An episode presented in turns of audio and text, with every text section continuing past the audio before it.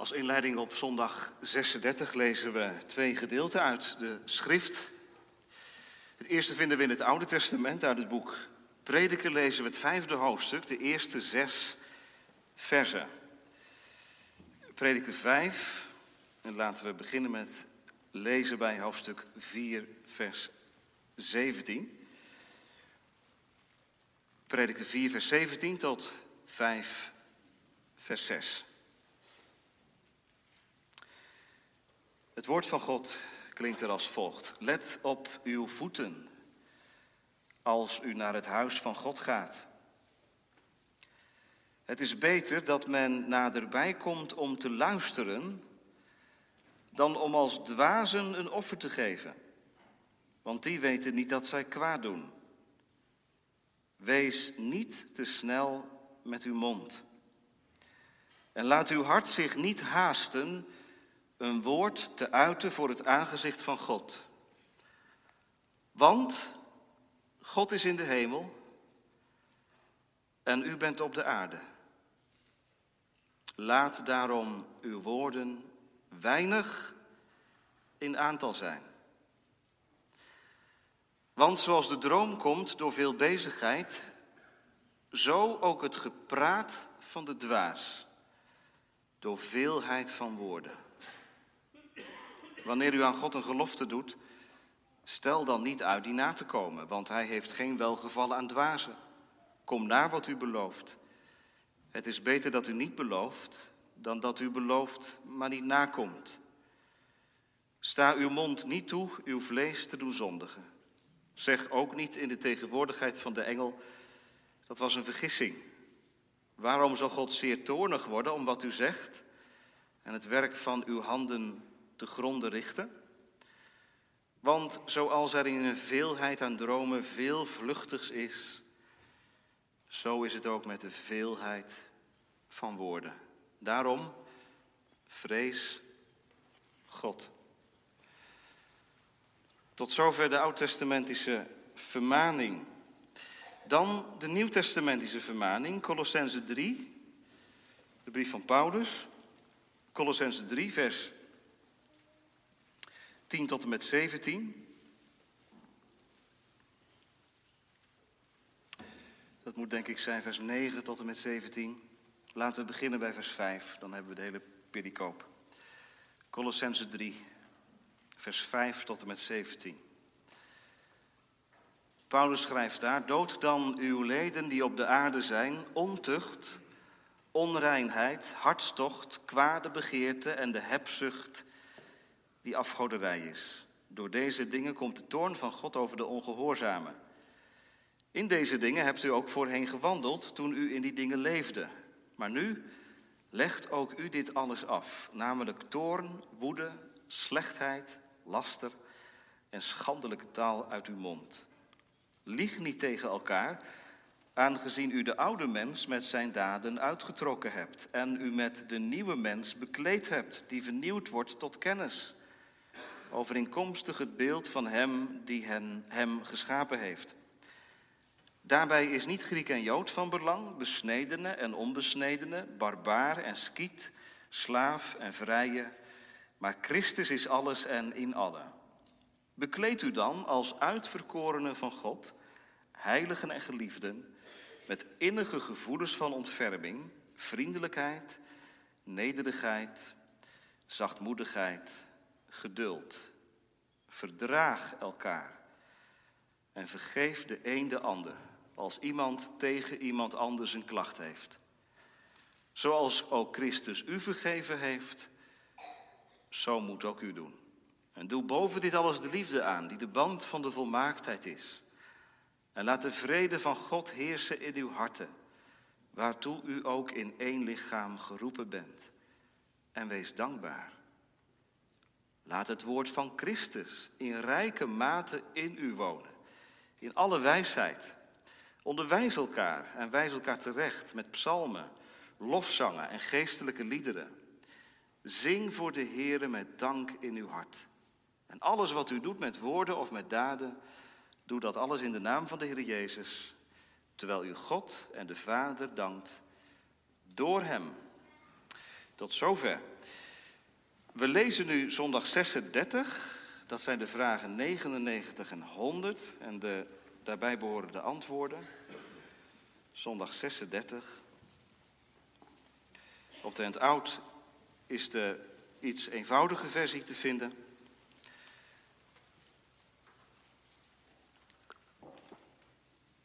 Zondag 36, de behandeling van het derde gebod. U zult de naam van de Heer uw God niet ijdel, niet zinloos gebruiken. Vraag 99, wat wil het derde gebod? Antwoord, dat wij niet alleen met vloeken of met een valse eed, maar ook door onnodig zweren de naam van God niet lasteren of misbruiken.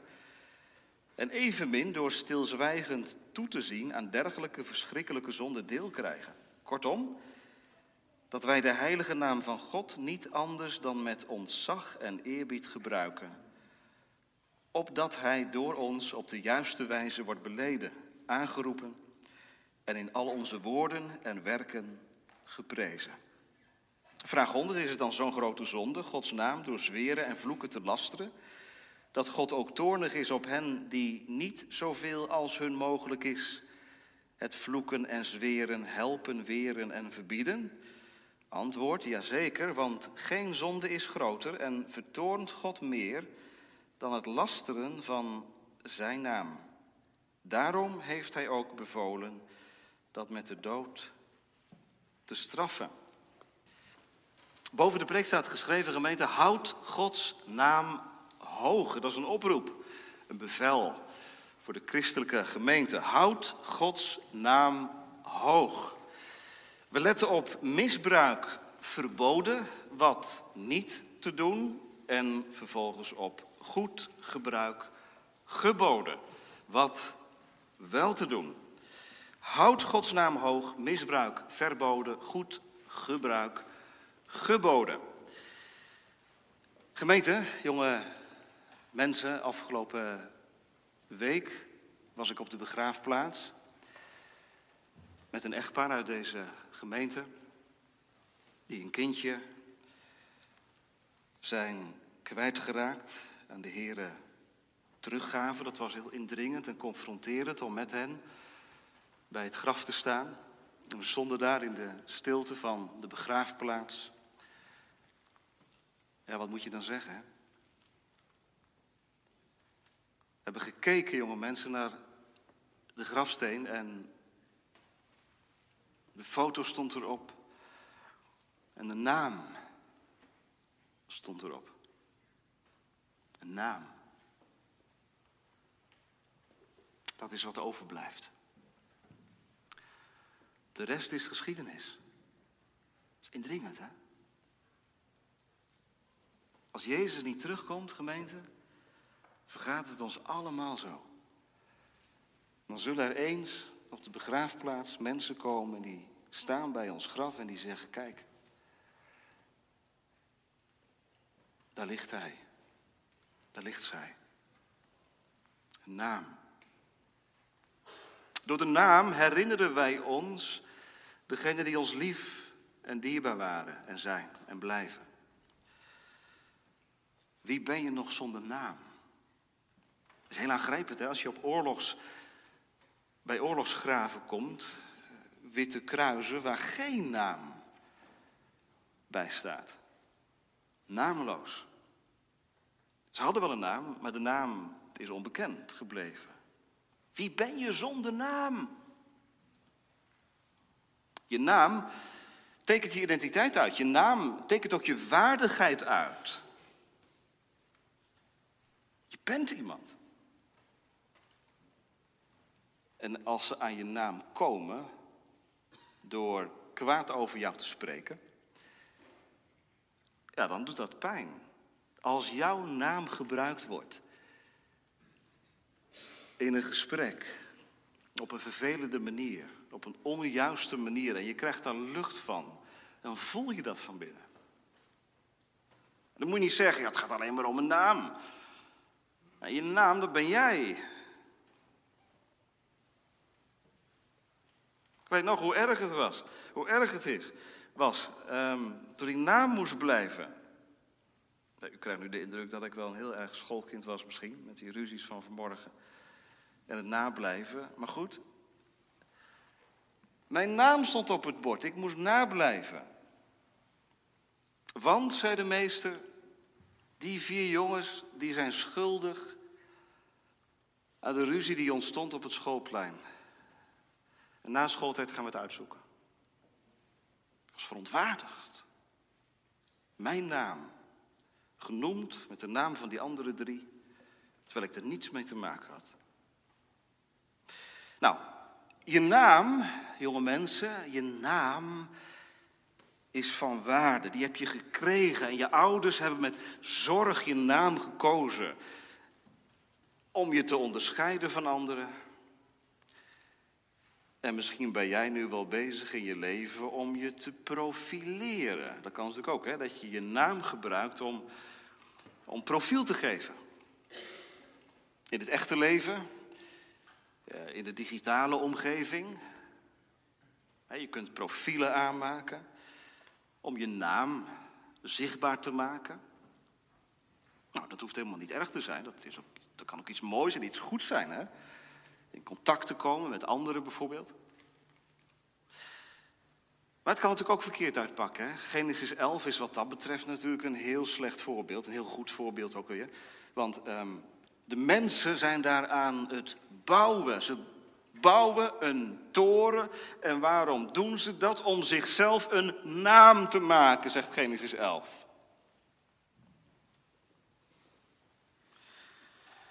Gevoelige kwestie, onze naam.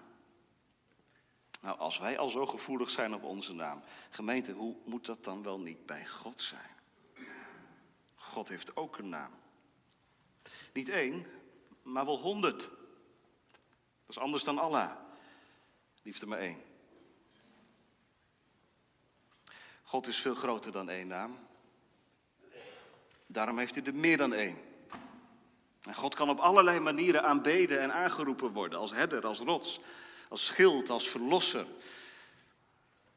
En vooral, Exodus 3, God maakt zich bekend als de ik ben die ik ben. Ik ben de Heere. Ik ben de trouwe, de genadige, de God op wie je aan kunt. Dat is de oud-testamentische godsopenbaring. Zo heilig dat de Joden ervoor gekozen hebben om de naam van God niet uit te spreken tot op vandaag en niet op te schrijven.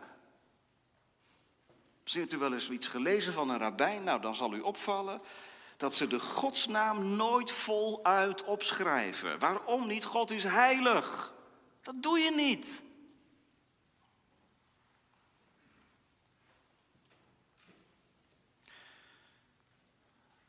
Wij doen het wel. En ook met recht en met reden, denk ik. En wij spreken de naam van God ook uit. Ook met recht en met reden, want God heeft een naam om aan te roepen. En tegelijk houden de Joden ons wel een spiegel voor natuurlijk. Hè? Want die heiligheid van de naam van God, die is dan misschien bij het Jodendom extreem. Maar mij bekruipt wel eens het gevoel dat we in christelijke kring juist de andere kant op gaan. Dat de naam van God een beetje alledaags wordt. Let maar eens op hoe snel het gaat in je eigen taalgebruik. OMG. Het schijnt erg in te zijn. Via films, media. Het bekt zo lekker. Het gaat over de naam van God. Wat is dat kwetsbaar, hè, gemeente? Dat God een naam heeft en dat Hij zijn naam ook bekend heeft gemaakt. Want als je je naam bekend maakt, dan kunnen anderen er ook misbruik van maken. Kijk, als God zich in de anonimiteit gehuld zou hebben, hadden we nooit misbruik van hem kunnen maken. Als God geen naam had, hadden we die naam nooit te grabbel kunnen gooien. Maar God heeft zijn naam bekendgemaakt. Vooral in die ene naam, onder de hemel gegeven, de naam van Jezus. En als het goed is, is dat de naam die voor jou en voor u de meest waardevolle naam is die maar denkbaar is. En waar u blij van wordt als u die naam hoort. En waarvan u zegt, als ik die naam niet hoor in de preek, dan word ik verdrietig. Dat kan gewoon niet. Dat een dominee een preek houdt zonder de naam van Jezus te noemen. Want de naam van Jezus is een aanroepnaam. God wil dat die naam bekend wordt, de wereld ingaat. En dat die naam ook, ook aangeroepen wordt. En beleden. Daarom zijn we hier trouwens ook samen. In de kerkdienst beleiden wij de naam van God. We zingen, we bidden, we horen naar het woord, we verkondigen. O God, we danken u vanmiddag dat u een naam hebt en dat u uw naam bekend maakt, terwijl u wel wist dat onze tong vol dodelijk venijn is. Ik citeer nou Romeinen 3. Waarom heeft God dit gebod gegeven aan Israël? Omdat wij een tong hebben, gemeente, waarmee wij Gods naam kunnen misbruiken. Of in de, in de woorden van het derde gebod, de naam van God kunnen we ijdel gebruiken, zinloos. Opheffen tot niets betekent het letterlijk. Dan neem je de naam van God in je mond, dan komt hij over je lippen en het is zinloos. En dan denken wij natuurlijk vooral aan vloeken. Nou, dat is ook een, een aspect van de uitleg van het derde gebod en dat wil ik ook zeker benoemen vanmiddag. Maar we zullen horen, het, gaat veel, het is veel breder dan alleen maar vloeken. Want ja, dan kom je er genadig vanaf vanmiddag als je nou zegt, ja, ik vloek eigenlijk nooit. Maar goed, laten we het eerst even houden bij dat vloeken. Drie eeuwen geleden, in de tijd van de catechismus zeg maar, was het eh, spreekwoord bekend, vloek als een Hollander. De Nederlanders konden er wat van. Vloeken. Nou, zegt iemand, dat is mooi, dat is een bond tegen het vloeken. En die doet goed werk, wordt geen naprater. Reclame, spotjes, posters. Om het volk bewust te maken van de heiligheid van Gods naam. En wij doneren ook. We zijn er ook lid van. Prachtig. Ja, maar het derde gebod is niet alleen iets voor de bond tegen het vloeken. Het derde gebod is ook bedoeld voor de christen. Want wat gebeurt er nou eigenlijk als je vloekt? Ik heb al gezegd, dan gebruik je de naam van God ijdel. Misschien kan ik het beste duidelijk maken met een Bijbels voorbeeld. Uh, het gaat over David, koning David. Die wordt op zeker moment in zijn leven door Simei uitgescholden. En dan gebruikt de Statenvertaling het woord vloeken. Hij vloekt David. Kun je iemand vloeken? Ja, dat kan. Je kunt iemand vervloeken. Dat gaat nog verder dan kleineren, in de grond duwen, aan de kant zetten. Simei vloekte David. De godsman, de man gods, de gezalfde, noemt Simei een bloedvergieter en een Belialsman. Nou, dat is vloeken. Dat je iemand die een van God gegeven positie gekregen heeft naar beneden haalt. Verachtelijk aanziet. Weg ermee. Dat zeg je eigenlijk. Dat is Simei. En dat gebeurt er als ik vloek. In gedachten. Of ja, ook als het echt over mijn lippen komt. Deze zonde noemt de catechismus een verschrikkelijke zonde. Zelfs de meest verschrikkelijke zonde. Er is geen grotere zonde, noch die God meer vertoont dan de lastering van zijn naam zegt antwoord 100, waarom hij die ook met de dood te straffen bevolen heeft. Ja, zo was dat in het Oude Testament. Lees maar na Leviticus 24. Iemand die de naam van God lasterde, werd gestenigd. Zo serieus nam God zijn naam. En nu dan? Nee, dat is nu niet meer zo. Leviticus 24 dat wordt nu niet meer ten uitvoer gebracht door de kerkenraad of door iemand anders. Waarom niet? Wij leven in de nieuwe bedeling, waarvan Petrus zegt in 2 Petrus 3 dat God geduldig is, dat hij de zonden die plaatsvinden, ook deze zonde, aanziet. Maar in zijn geduld wacht hij met de voltrekking van het oordeel tot het einde. Dat is geduld en genade van God. Zonder dat God er begrip voor heeft, heeft hij wel geduld. Met zondaren, met spotters. Want het zou maar uitkomen hè, wat, jij, wat jij vloekt. De hel zal zich maar openen. En de toorn van God zal maar neerdalen op het moment dat je vloekt. Weet wat je zegt.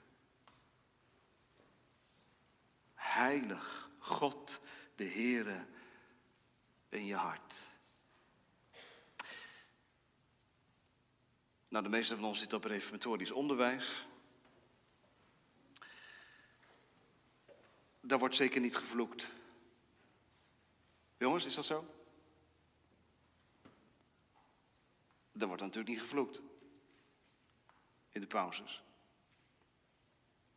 Daar mag je toch van uitgaan. Niet door jou in ieder geval. Maar stel nou hè, dat dat toch gebeurt, dat toch een klasgenoot van je uh, vloekt. En je staat erbij en je hoort het. De catechismus zegt, en dat is bijbels, dat is de lijn vanuit Leviticus 5 doorgetrokken naar vandaag. Als je erbij staat en je hoort het, zonder dat je zelf de vloeker bent, dan ben je medeschuldig. Als je stilzwijgend het laat gebeuren. Dan roept God mij vanmiddag tot de orde en dan zegt hij tegen mij en tegen u: Je bent hier om mee te helpen deze zonde te weren en te verbieden. Ja, dat is natuurlijk wel ingewikkeld, hè? Vaak zit er een stukje mensenvrees bij, of niet? Als op de bouw je collega een knetterende vloek slaat. Wie heeft de moed om er wat van te zeggen? Ja, en dan is vaak de vraag hoe, hè? Hoe moet je er dan wat van zeggen? Want je wil niet gaan preken op de bouwplaats. Nou, dat hoeft ook niet. Wijsheid en tact is nodig. En ik wil het echt niet makkelijk voorstellen want wat dat betreft heb ik natuurlijk, denk ik, makkelijk praten. Als u morgen met uw niet-christelijke collega's op de bouwplaats of waar dan ook moet samenwerken, dat is echt een stuk ingewikkelder dan voor mij. Dat snap ik heel goed. Dus zie het ook niet als uh, bevoogdend of zo vanmiddag. Maar toch, hè,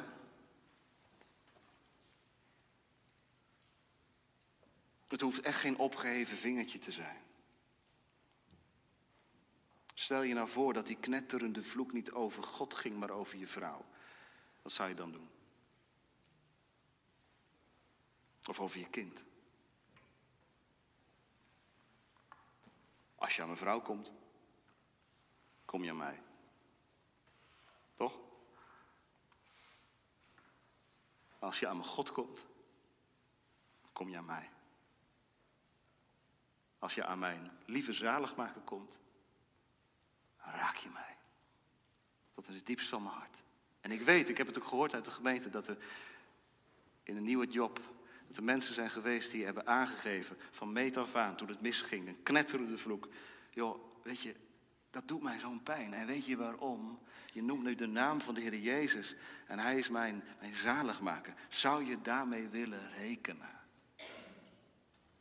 En het gebeurt. Respect.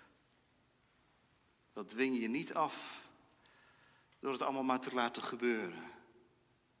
Maar respect dwing je af. Door iets van je binnenkant te openen. Het gaat over mijn zaligmaker. Ik weet me geraakt door het neerhalen van de naam van God.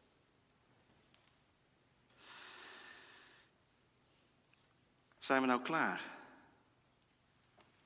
Als je het gebod oppervlakkig leest en de uitleg ervan, dan zou je zeggen, nou ja, dan hebben we nu onze taak eigenlijk uh, gehad. Hè? Onze taak is onder woorden gebracht. We moeten niet vloeken. We moeten ervoor zorgen dat we niet medeplichtig zijn aan het werk. En toch, het derde gebod reikt veel verder dan vloeken. En ook hiervan geldt, op Psalm 119 zegt, Gods gebod is zeer wijd. Laat ik een paar zijstraten mogen noemen. Gewoon als een uitvloeisel van deze zondag. Wat, wat denkt u van uh, de naam van God misbruiken voor je eigen zaak? Wat is er in de geschiedenis niet gemanipuleerd met de naam van God? De kruistochten notabene. De kruistochten van christenen. Die zijn op touw gezet onder het motto Deus voelt, God wil het. God wil het.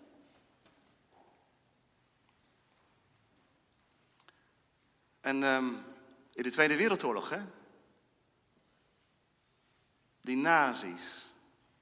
Wat hadden ze op het embleem staan? Niet alleen de adelaar, maar ook nog iets anders. God mit ons. Wij staan aan de goede kant.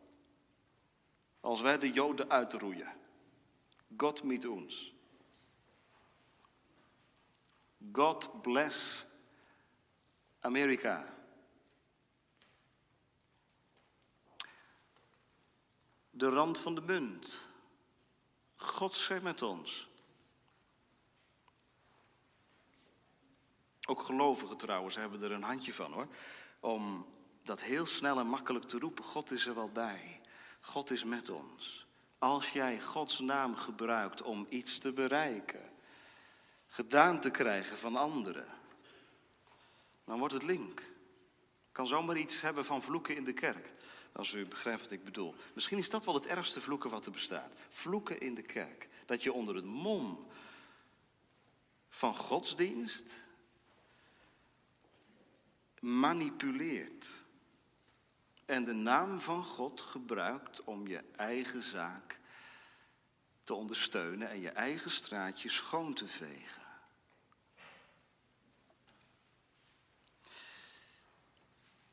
De theoloog Koopmans, die in de Tweede Wereldoorlog door een kogel om het leven kwam, gefusilleerd is, die zegt: De ernstigste zonden in de gemeente op het terrein van het derde gebod zijn die van de, van de christelijke stichtelijkheid.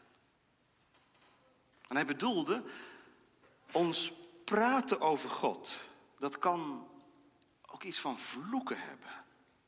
We babbelen zo wat weg.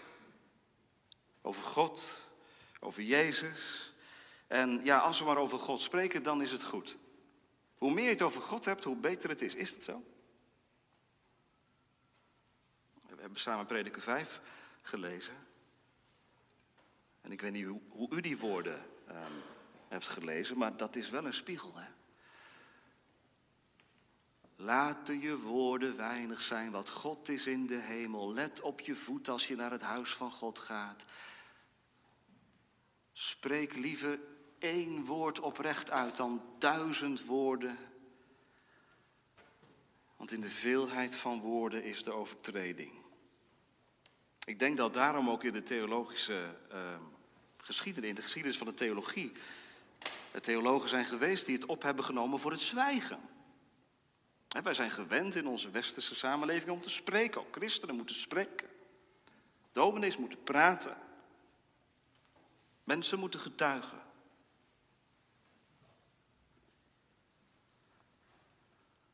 U zult de naam van de Heere uw God niet lichtvaardig gebruiken. Dominee, ouderling, diaken, christen. Laat het maar even naar binnen komen.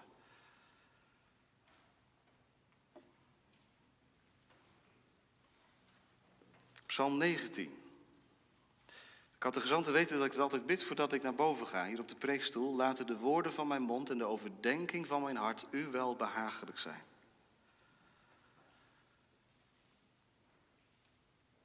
Psalm 19.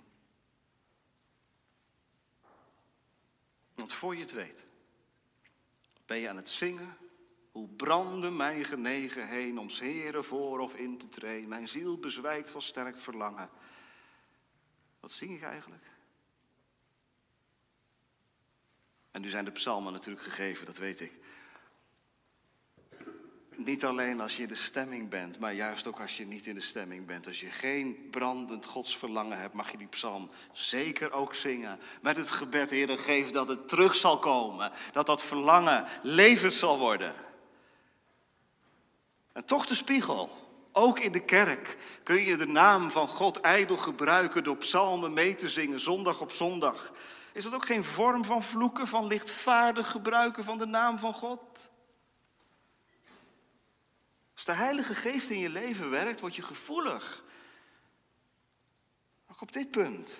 Heere God, gebruik ik uw naam altijd op de juiste manier?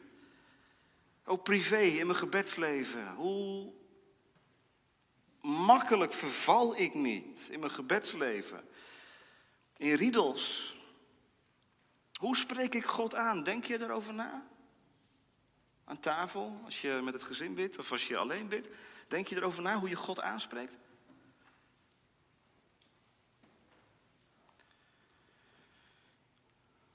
En trouwens, nog een stapje verder, hè? We zijn christen. Maar hoe zit het dan met naamchristenen?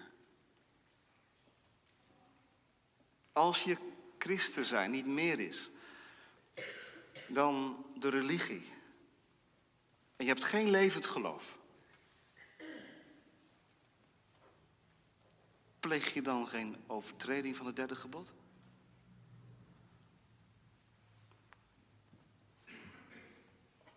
Wie kan zeggen dat hij zich niet schuldig maakt aan het derde gebod? We buigen vanmiddag ons hoofd. En wij beleiden, wij hebben tegen u gezondigd. In gedachten, in daden, in woorden. En weet je wat God dan zegt? Mijn naam, die jij zo makkelijk te grabbel gooit, die jij zo makkelijk misbruikt, die jij zo vaak onnadenkend aanroept. Mijn naam is een naam waarop je mag pleiten. Toen God Israël verdelgen wilde. Weet u nog? Die geschiedenis uit Exodus 32. Weet je wat Mozes toen deed? Toen ging hij pleiten bij God en hij zei: Heere, wat zult u met uw grote naam doen?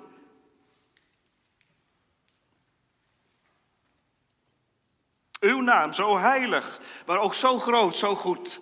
Zult u dan uw eigen naam te grabbel gooien? Zult u dan het volk van Israël verdelgen en laat u daarmee gebeuren dat de heidenen zeggen, moet je kijken, die naam van God. Dat is een aanfluiting.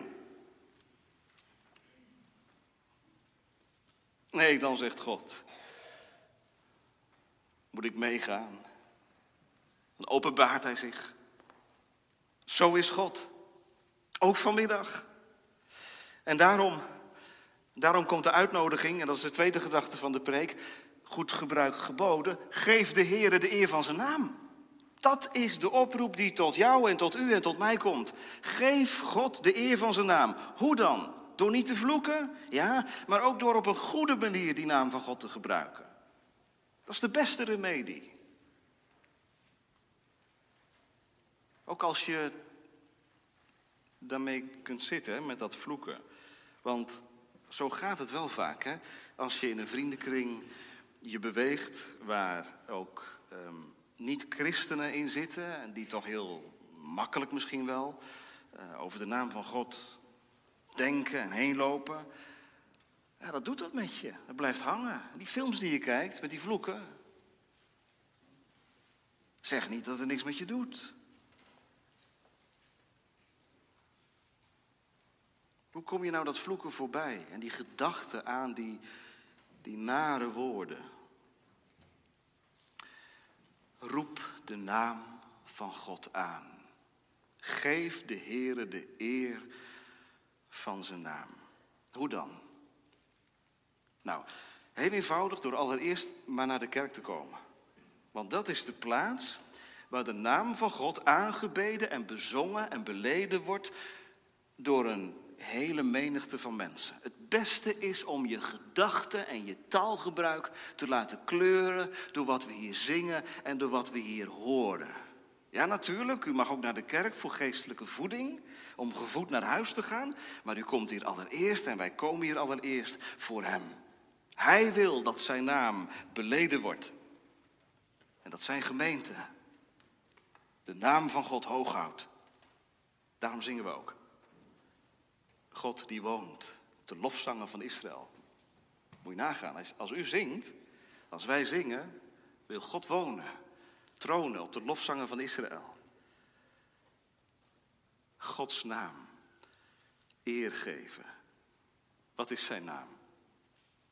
Zijn naam is Vader, Zoon, Heilige Geest.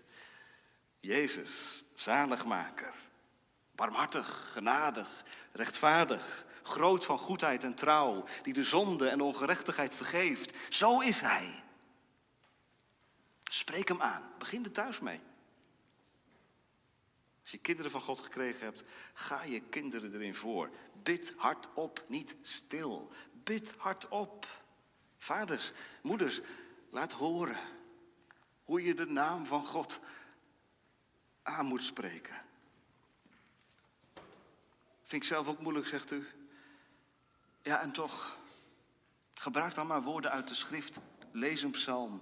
Maar laat de naam van God genoemd worden thuis. Wat is er mooier dat je kind van drie het al weet. Jezus. Jezus.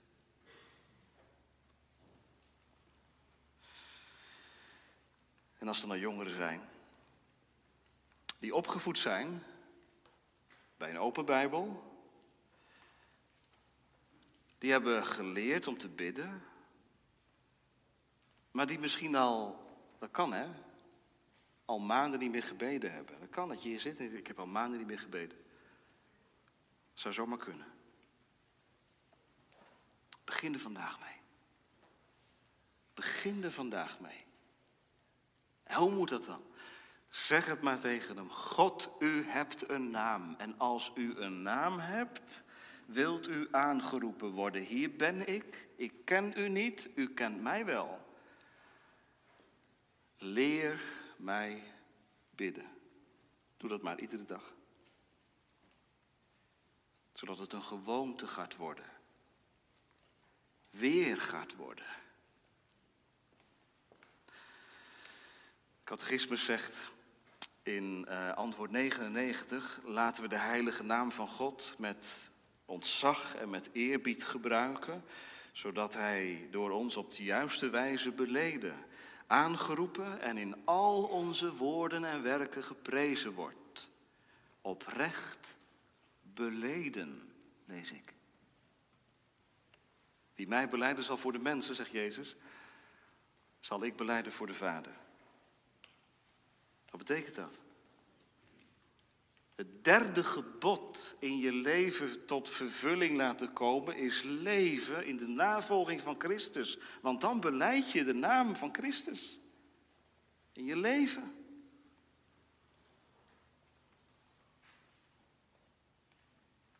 Niet alleen door te praten, maar ook door te leven.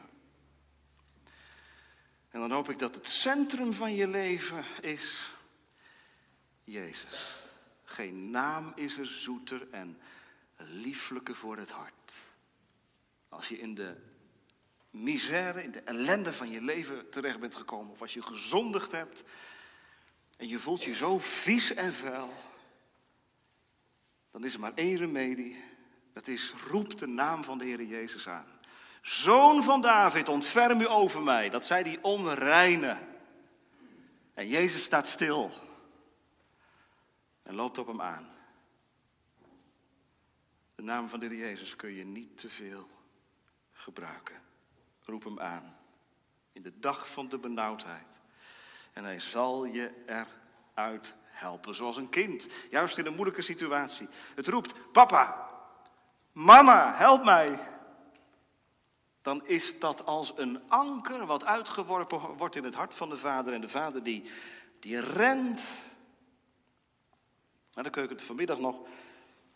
Onze jongste zat met een lijnpistool te spelen. En dat werd warm omdat het in de stopcontact zat.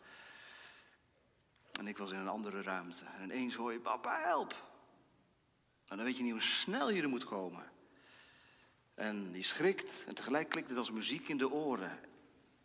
Ik kan helpen. Zo verheugt God zich erin. Ook vanmiddag.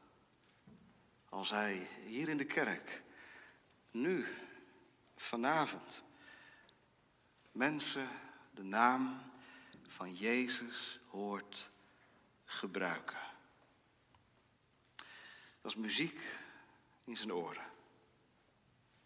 Wie de naam van de Heere aanroept, die zal zalig worden. Je hoeft geen volzinnen te gebruiken. Geen mooie zinnen te gebruiken. Maar roep zijn naam aan. Dat is voor God genoeg. Zo mag je tot hem komen. Overtreder van het derde gebod. Overtreder van al Gods geboden. Zo mag je tot hem komen vanmiddag. Maar roep die naam wel aan. want hij is nabij. De ziel die tot hem zucht. En hij troost het hart. Wat schrijend tot hem vlucht. Wat zou het mooi zijn hè, als de behandeling van het derde gebod ervoor zorgt dat bij deze en gene de naam van de Heere weer wordt aangeroepen. Zoals je leest in de tijd van, van, van Enos. Helemaal voor in het Oude Testament. Men begon de naam van de Heere aan te roepen. Dat kan vanmiddag. Bij een jongere, bij een oudere. Voor wie het allemaal gewoon is geworden. Kerkgang, Bijbel lezen, bidden, maar echt aanroepen van de naam. Nee. Laat het vanmiddag zo zijn. Dat er vreugde is in de hemel. Over zondaren die zich bekeren tot Hem. Door de naam te gebruiken. En die naam wordt je lief, omdat die naam verbonden is met de persoon. En je probeert het je voor te stellen. Wie is hij? Kan hem me niet voorstellen. Wie is als God? Maar dan denk ik aan de Heer Jezus. En in hem zie ik het echte gezicht van God oplichten. Vriendelijk en genadig. Met ogen vol van liefde. En met een hart klopt van blijdschap. Als je nou door de preek van vanmorgen in de war was. Omdat die boze, die Briese de leeuw in jouw leven tot in de kerk toe. Dat je zo met hem te stellen hebt, mag ik vanmiddag eindigen met de naam van Jezus. En we kunnen niets beter doen dan om maar gewoon te gaan zingen. Dan gaat hij op de vlucht. En dit verkwikt je hart. En als je zelf niet meer kunt zingen, dan mag je luisteren naar die anderen. Die zingen voor jou. Laat ons alom zijn lof ontvouwen. Laten we die naam zo heilig groot en goed bezingen. Hij is het waard. Amen.